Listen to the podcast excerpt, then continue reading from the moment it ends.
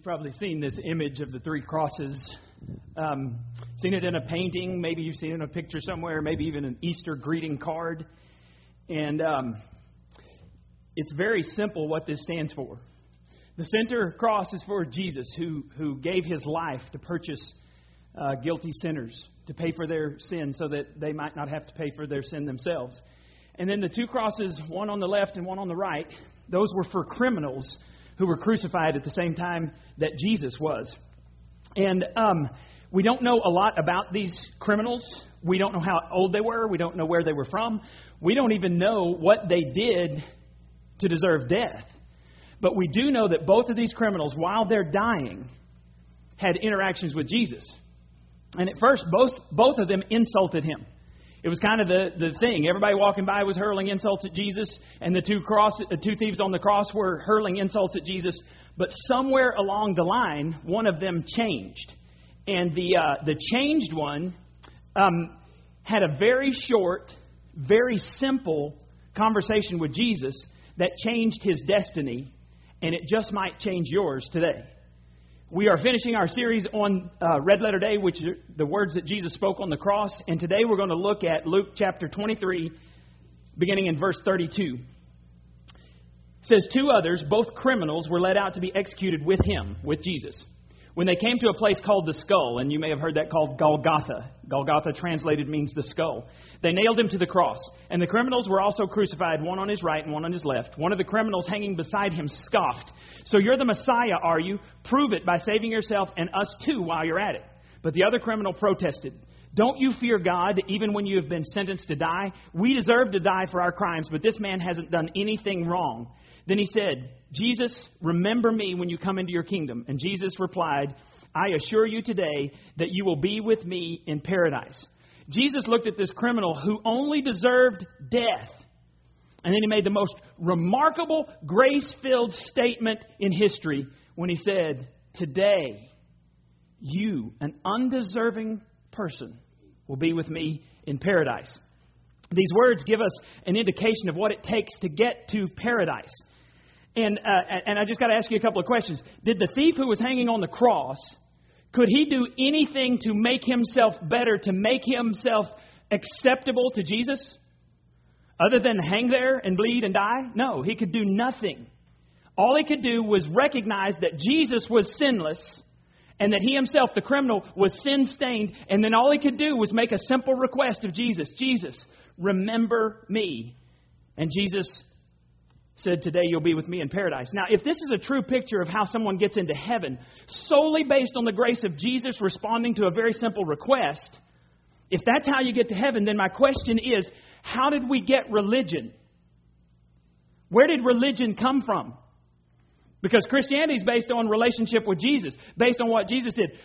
Religion is I've got to do a certain set of things in order to be approved by God, and I don't do a certain set of things in order to be approved by God. And maybe I'll be good enough if I do the do's and I don't do the don'ts. Maybe I'll be good enough and God will let me into heaven. Maybe I'll get to go to heaven. But Christianity says if you're not related to God through Jesus Christ, then you're booted out of heaven. So it's all about relationship, not religion. So I just have a question Who is telling the truth? Jesus or religion? And, and if Jesus is telling the truth, which one of the thieves on the cross, the, the criminals on the cross, which one of them got to heaven? The one who humbled himself and asked Christ to save him. Now, I'm going to I'm, I'm going to ask a question today, and this is going to be very much crowd participation day. So, if you got a thing against that, just head out right now because and all I, all you have to do is raise your hand, and occasionally you've got to share two or three words with the person next to you. They won't bite. We have Lysol. If you think, you know, they're spreading things, we will squirt them. We will let you do that. But we need you to participate in order for this to be fully effective today. So here's, here's my question to you today. On a scale of 1 to 100, with one being the absolute lowest of the low, worst in society, and 100 being absolutely perfect. What is your score on how good you are? How good are you? And so let me give you perspective. And, and just in case some of you think this is, the, this is true, you are not a 100. You may think you are, you can defend yourself, but you're not a 100. Because let me give you perspective. Let's say that 1, 2, 3, and 4, the lowest of the low, that's an axe murderer, that's Hitler, that's Saddam Hussein, that's Osama bin Laden, that's people who have five or more cats. Those are the lowest of the low in society. And there's no hope for you.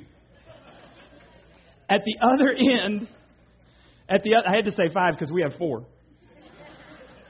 It was not my choice. Caleb asked me the other day, Did you ever think we'd have four cats? I said, No. I didn't want one. And they all follow me around. I'm the least cat loving person in our family. And they, they're like dogs. I'll be working on a mower and they crawl around next to me and rub up next to me. Sorry, animals. No, actually, I like them now. They've won me over. Okay, so at the lowest end, axe murderer, horrible people, at the top end is Jesus, absolutely perfect, never a sin in his life. And so I need to know where do you rank? In the high 90s might be Mother Teresa or, or Billy Graham, but I need to know how high do you rank. So you, this is crowd participation. I want you to turn to somebody next to you, and I want them just whatever number pops into your head about how good you are, share with your neighbor your number. Ready, set, go. Go ahead and hit that. Can you put, I don't have anything on my screen.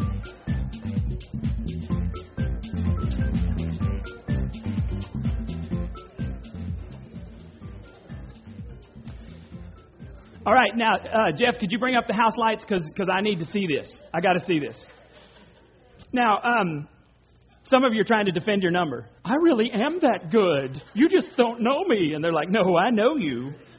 All right, now be totally gut level honest here. Totally gut level honest. How many of you are in the 1 to 30 range? Let me see your hands. Raise them up for just a minute. 1 to 30. Okay. Now, I need some volunteers who will come and remove these people from church because they're too bad to be in church. I'm kidding. I'm messing with you. We're so glad you're here, you low life bad people. Um, now, how many of you were in the 30 to 50 range? Leave them up, leave them up, leave them up. Now, if you're in the 30 to 50 range, wait, leave them up. I'm not finished.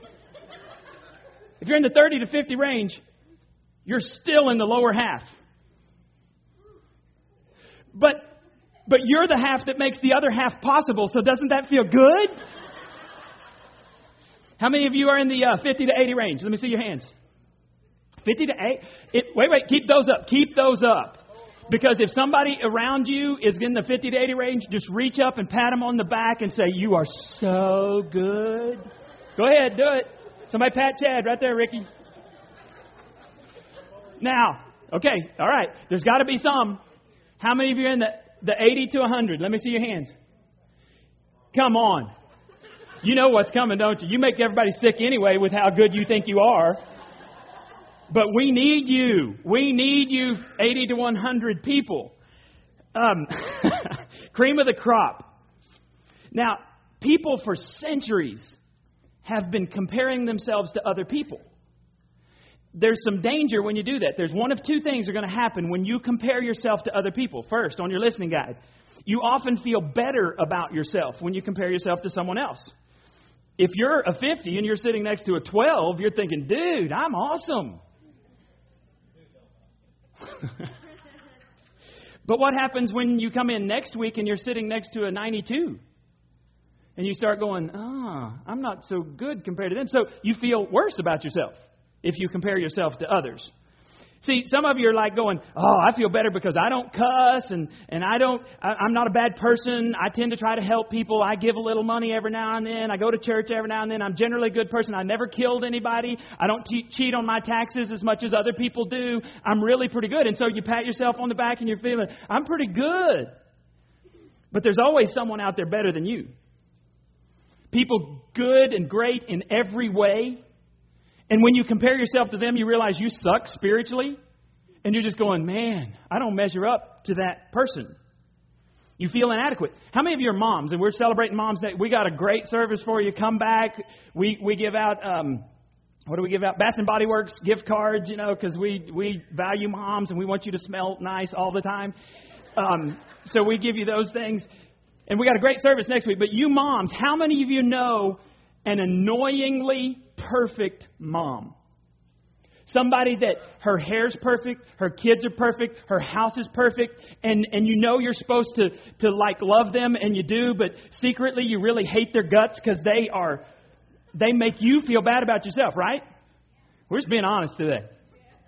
Now, some of you guys, have you ever met the guy that whatever he does financially works? I mean, you're struggling to do it right. You're struggling to get ahead. And this dude comes up with a new boat, a new jet ski, a new motorcycle. I don't have one yet because I'm not that guy. And, and secretly or not so secretly, you don't like that dude because you don't measure up to him, right?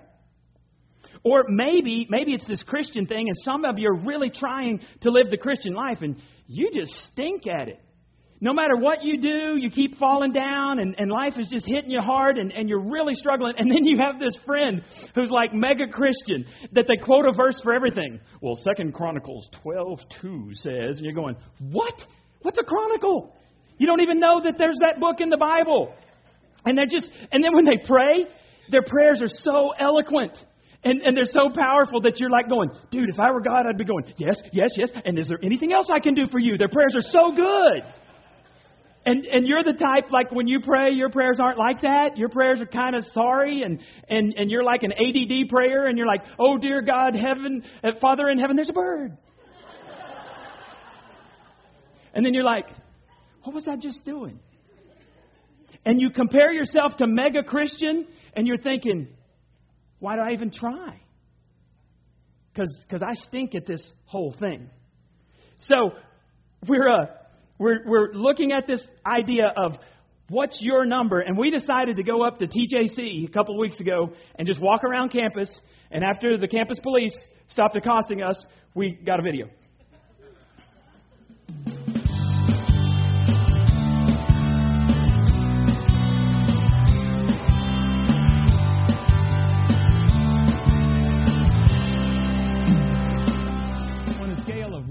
100, 1 being the worst person who ever lived, 100 being perfect, how would you grade yourself? Um, a 10. A 10? Yes. Okay, so that's below average, right? You wouldn't want a 10 on your college, on no. one of your classes. No. So, okay, without being specific, can you tell me some things that might lower a person's score? Um, really not showing up for class because you need to be in there all, right. all the time. When but you've never done that, right? No. Never, never, never. skipped class. Okay. No. Well, I would say at least like one time. all right. What are some other things that lower your score? Um, not studying for um for class and being prepared. All right. Stuff like that. All right, so you're going to stick with a 10, even after thinking about it. You're gonna... No, I would upgrade myself. I would say by like maybe 50. 50. You just went up 40 points in the last 30 seconds. so how, how did you go up so much? In, in because I thought about what I just said and I do all the things, so I'll grade myself better. All right, so you're not that bad. You're about I'm average. Not that bad. I'm about average. All right, thank you.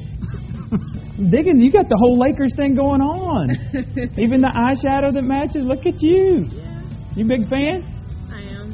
All right, that wasn't the question. The Question is on a scale of 1 to 100, 1 being the worst person who ever lived, 100 being perfect, where would you grade yourself? 70. 70. Okay, so that's better than average. Mm-hmm. Is that a score that you'd like to get here at college, a 70? No, I'd like to get a little bit above that. Okay, okay. Without being specific, what are some things that people could do that would lower their score? Mm. Being dishonest, just not being a loyal friend and just being a pretty crappy person. All right. Thank you. You're Appreciate welcome. that. what are some things that would lower your score?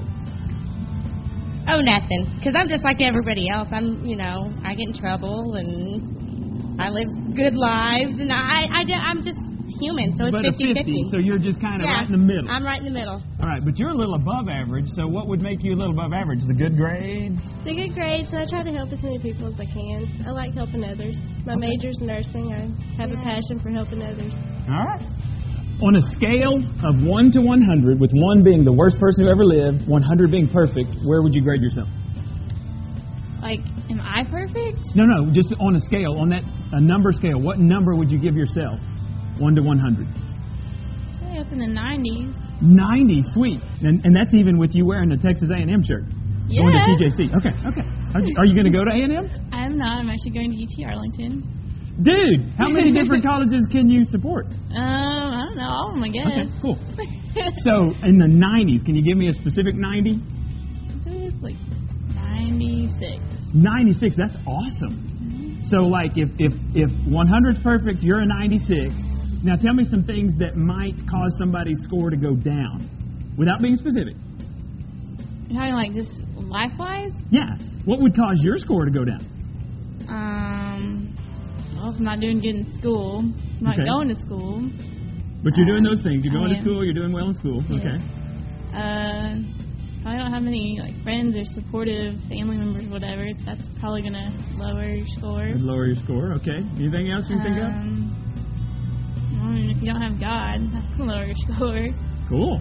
Um, yeah. All right. Appreciate your time. Thank you. Hey man, can I ask you a quick question? On a scale of 1 to 100, 1 being the worst person who ever lived, 100 being perfect, where would you score yourself? Um, I'll score myself maybe around the 85. 85. Nice. Is that a score that you would like to have here here at, at college, an 85? Uh, yeah, but uh, I'll be happy with a B. If I get right. straight B's and have a 3.0, I'll be pretty excited. I mean, I have a 3.5 right now, but if I drop down to a, to a B, I'll be okay. That's still all right. All right. so tell me, without being specific, what are some things that could lower your score? Um, I guess maybe if I started drinking, if I uh, started doing drugs, if I started uh, being lazier um, than I already am. Um, I'm already late. um, but um, and also I guess just um, I guess being a little bit more rude or taking advantage of people more. Um, I feel like I'm I'm a nice person. I you know I try to care for people. So. Um, So that's why you got an 85. that's I think that's why I got an 85. I, I, I'm a, you know, I love life. I love people. So, uh, you know, I try to try to stay on that road. All right, man. Thanks for your help. Where would you grade yourself? A 100. A 100. Best that ever lived. You are perfect in every way. Yep. Okay, now for the rest of the people around here, there might be some things that, that they did that would lower their score. What are some things that would lower a person's score? Uh, murder. Murder, that, that would be one. Pretty bad. Yeah, anything else you can think of? Um, littering. littering? Yeah. Murder and littering. Those Yeah. are kind of on opposite ends of the uh, sin scale, Yeah, right? Yeah, like to fluctuate. All right, but for you, you are perfect in every way. Uh huh. Sweet. Good to meet you.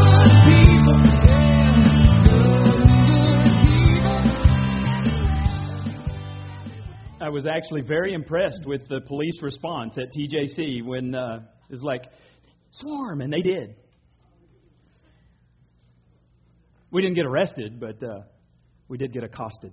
Um, now we were we were having a good time asking people where you where you score because that's a big deal is to compare yourselves to others. Now the verses that we're looking at today, we are looking at two people who were not good people. They wouldn't score themselves very highly, and society would have scored them um, very badly. Now these were the guys that were crucified next to Jesus, and the Bible calls them what?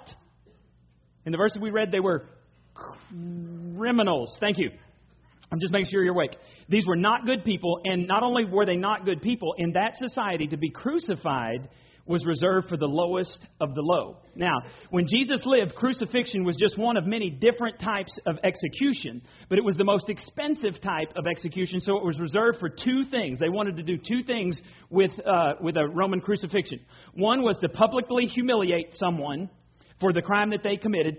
Two was. Um, uh, the second thing was to, to bring excruciating pain. In fact, the word excruciating that we use actually comes from crucifixion. Ex crucifix means of the cross. So when we talk about the worst possible pain and we call it excruciating, we're going back to the cross and we're talking about that type of pain. Um, excruciating. And it was very expensive because it would require at least four Roman soldiers and one centurion, and they would have to be on guard 24 hours a day. And sometimes it would take many days for the person to die. They would die from, from suffocation, but the animals would come, the birds would come, and they would peck at their flesh. They would, uh, this could drag on forever, for days, and so it was very expensive. So they, they reserved it for the lowest of the low. And so for Jesus to be crucified, they were saying, they were saying that, that number one, you call yourself the king of the Jews, we call you a peasant. Only peasants. See, a Roman, a Roman citizen, it would be very, very unlikely that a Roman citizen would ever be crucified. Um, they would have to be worse than slaves, worse than, than the Jews or, or non Romans. They would have to be these people that they, would, they wanted to, to say to everyone, don't ever commit the crime that this person committed. But they would also say, don't be this type person. That's why it was done in public. That's why they tried to keep it going as long as they could. They wanted people to know, you don't want to be one of these people. You do not cross the Roman government or this or you'll be put on a Roman cross. So it's in that scene that one of the bad guys gets it and the other bad guy doesn't. One of them becomes tenderhearted and humble, the other becomes proud and arrogant and hard-hearted. Sounds very similar to people I meet on a regular basis. Sounds like a lot of people who come to new life. Some people come and they are broken by their sin and they cry out to a Savior. And other people, they come and they leave here proud of their sins and they say, Went to church, check, where are we going to lunch? And they have no desire to change. Um, and so, if you're going to think about your eternal destiny, the only ones that ever get into paradise are the ones who become tender hearted and ask for it. Got another video for you, and this one kind of shows the, the major difference between Christianity and other religious belief systems. It's called the pit.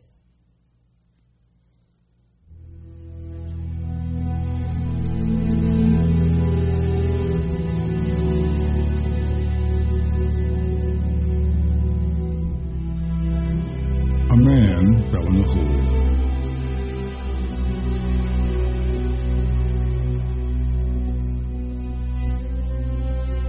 He fell in a hole and he couldn't get out.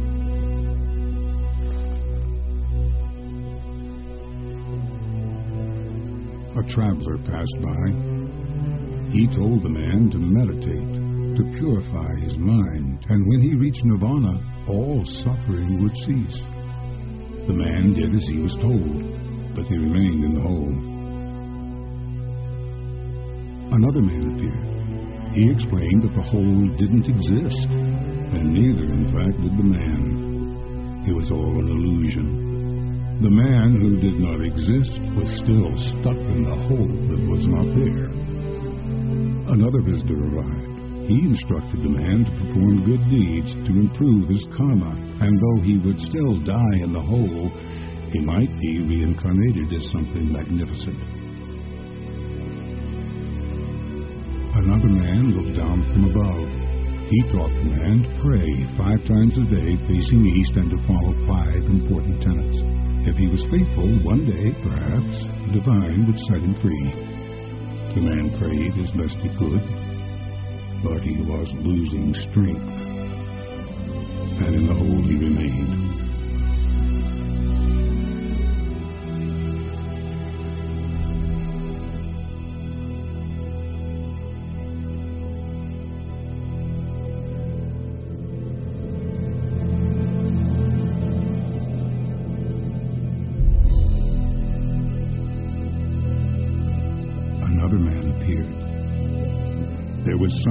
different about him. He called down to the man in the hole and asked him if he wanted to be free.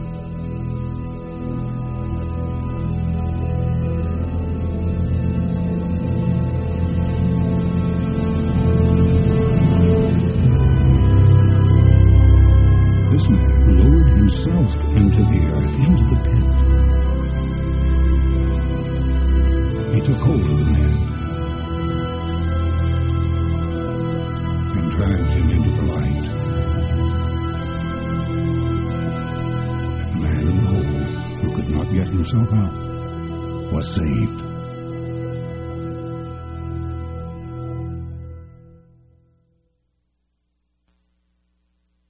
One of the most common myths in the world today is that um, good people go to heaven. We're not sure how good, maybe a 50 and above. We're not real sure where the tipping point is, what gets you into heaven. But most people believe, in, in our world, especially in our country, they believe that I'm not as bad as someone else, and if I try really, really hard to be good, and if I'm more good than bad, and I'm not sure he, who keeps score on that, that maybe I'll get into heaven because good people go to heaven. But this story that we read, when Jesus is talking to the forgiven criminal, this story is a very clear indication that good people don't go to heaven. Forgiven people go to heaven. You see, um, that's actually really good news for us. There's a huge difference in those two. Good people don't go to heaven because, in reality, the Bible says none of us are good enough. The Bible says that, that God's standard is perfection, and since none of us are perfect, no good people go to heaven. But the good news of the story is forgiven people do go to heaven. So, I want us to take a couple of lessons from the forgiven criminal today so that you can apply this directly to your life and, and maybe you can have an opportunity this week to share this with someone else. First thing that I want you to realize is the forgiven criminal, the reason he gets to go to paradise is because he admits wrong. He quits trying to look good to others and he just admits, I'm a sinner. In verse 40, 41, he says, We deserve to die for our crimes, but this man hasn't done anything wrong. We deserve death. And see, the huge problem that I face on a regular basis when I talk to people about Christ and about life after death is that most people don't want to admit they've done anything wrong. We're such a nation of whiners and complainers that we want to say, well, I'm not so bad compared to you fill in the blank. I'm not so bad compared to them. I don't do the things they do, so surely God is going to let me into heaven.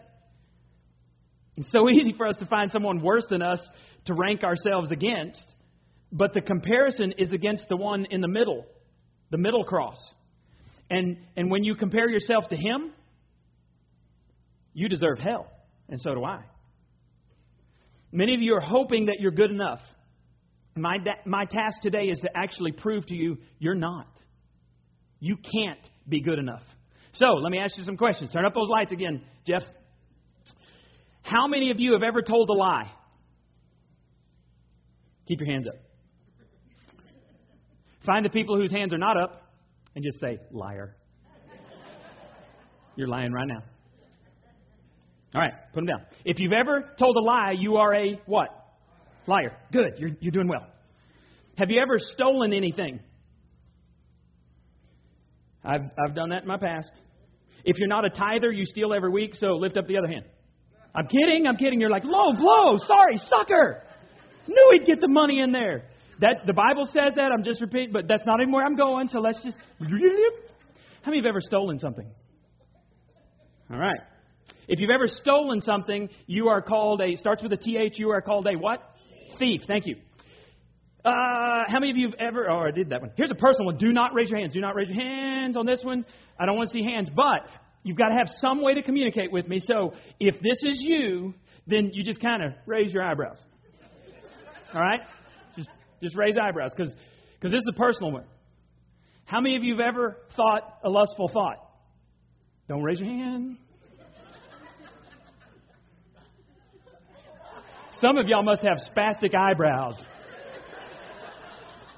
Dude, we don't have to be that real today. Um, now, according to Jesus in the New Testament, if you've ever looked lustfully at someone else that's not your spouse, or you've thought lustfully Somebody, somebody, he, he says, if you ever look at a woman lustfully, you've done what?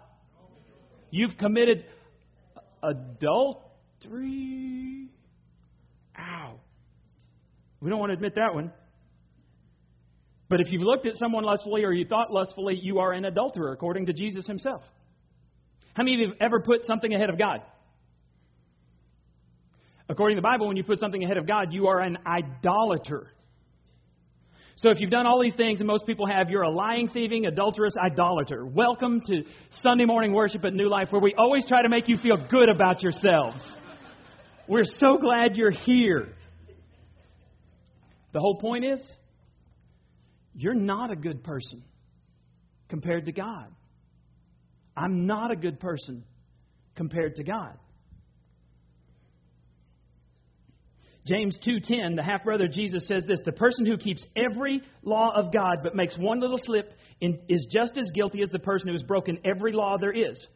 So one little slip in your lifetime means you deserve hell. It doesn't matter if you're a 12, a 48, a 72 or a 99.99999. Your ticket says hell because you do not deserve heaven. So, the first thing that this criminal does, the forgiven criminal, is he admits, I'm wrong. I'm a sinner. He does a second thing. He asks for eternal help.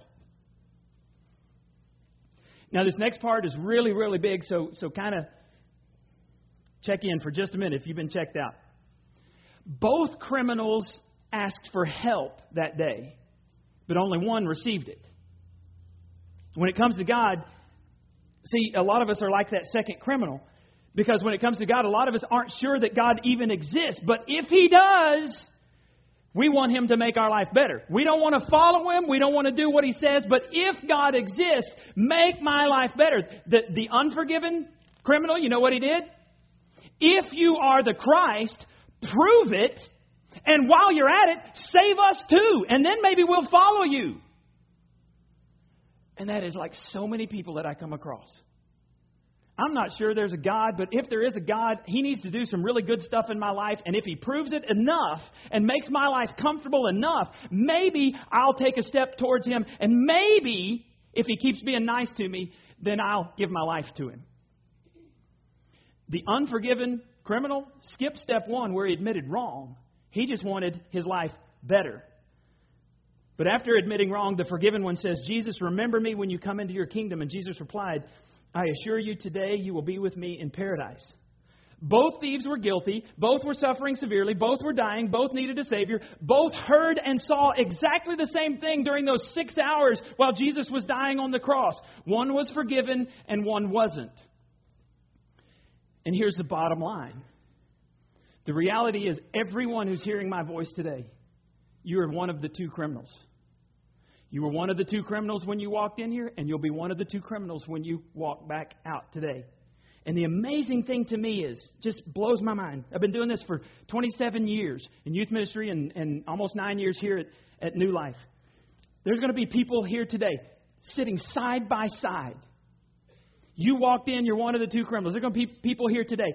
One person is going to get it, and they're going to give their heart and their life to Christ, and they're going to walk out here with their destiny and their lives changed forever. And the other person sitting right next to them is going to be the other criminal who doesn't get it and walks out, and their ticket still says hell. You see the same thing. You hear the same message. God brought you here, and it's not an accident that you're here today. God doesn't work in accidents. God is the master at choreographing things so that He brings His truth across your life at just the right time when you need it and your heart is ready. But some of you today, some of the same people who've heard everything and it makes sense, you're going to say, No, not today. I don't want anybody telling me what to do. And you, you're going to leave here just the way you came in. One will be transformed, one will be exactly the same. You are one of the two thieves. And it doesn't matter what number you are. It doesn't matter if you're 12. It doesn't matter if you're a 78, a 96. The amazing thing about what Jesus did on the cross is he makes up the difference. If you're a 12, he's the missing 88. If you're an 82, he's the missing 18.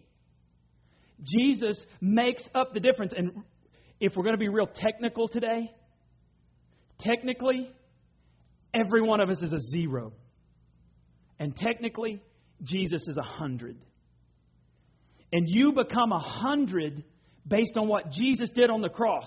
Not because you're good enough, but because He's good enough. And the only way you become a hundred is you have to admit that you're wrong and ask for eternal help. And that one little transaction moves your name from over here in the hell list to over here in the heaven because you're a part of God's family and you will be forever. It's that simple. But some of you are going to miss it. And here's what 2 Corinthians 5:17 says. This is the theme verse for our church. It's where we got our name for our church.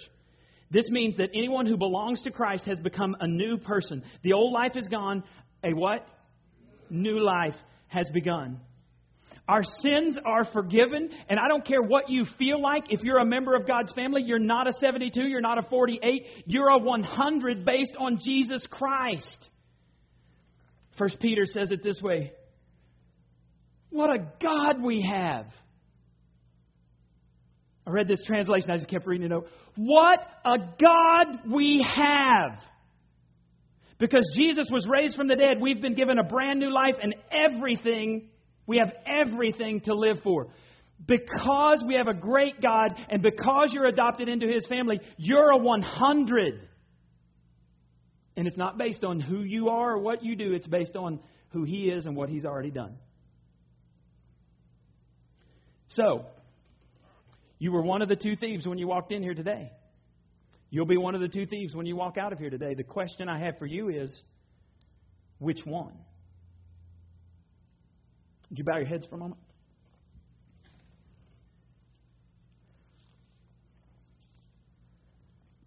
Some of you, this is the most important moment of your life. I'm going to walk you through just a very simple process of how you can be adopted today, how you can be a 100 today, and be the forgiven criminal who walks out of these doors totally changed, totally transformed. Bible makes it real simple. Says, All who call on the name of the Lord will be saved.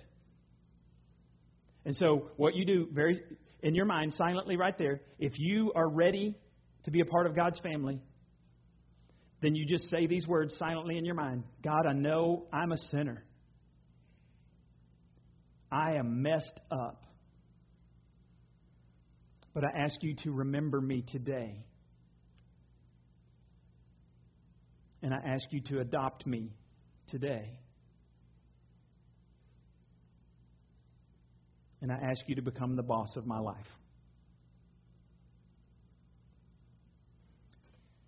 If you just did that, you stepped into the kingdom of God.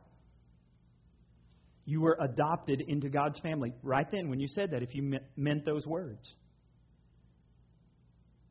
And, and we want to help you. We want to get you plugged in. We want to give you, I've even got some things that you can take today that would help you start reading the Bible and understanding some things about it. The next thing you need to do is, is be baptized, not for your salvation, but because of an act of obedience. We're going to do a baptism service in just a few weeks. If you want to be baptized, let me know that. But tell somebody as soon as you finish today, when, when you do your registration cards in a minute, I want you to put that on the back that, that you are forgiven. Some of you, you've forgotten what it's like to be close to Christ. And the Bible says if we confess our sin, He is faithful and just to forgive us our sin and cleanse us from all unrighteousness.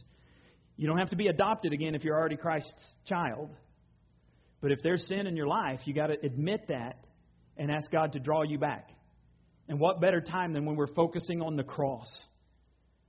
Jesus loved us so much that He died to cover our sins in the past, our sins in the future. He adopts us and He loves us as His children. So if you're far from God today and your soul is just dry, I think you just need to say to God, God, show me in my mind my sins. And as you show me those sins, I'll, I'll admit to you that I'm wrong. And I ask you to cleanse me, God, from all unrighteousness. If you prayed that, you've just come back to God. And on your card in just a minute, I want you to write, I've come back. Father, it's my prayer that these simple words about paradise would change people's destiny. We pray this in Jesus' name. Amen.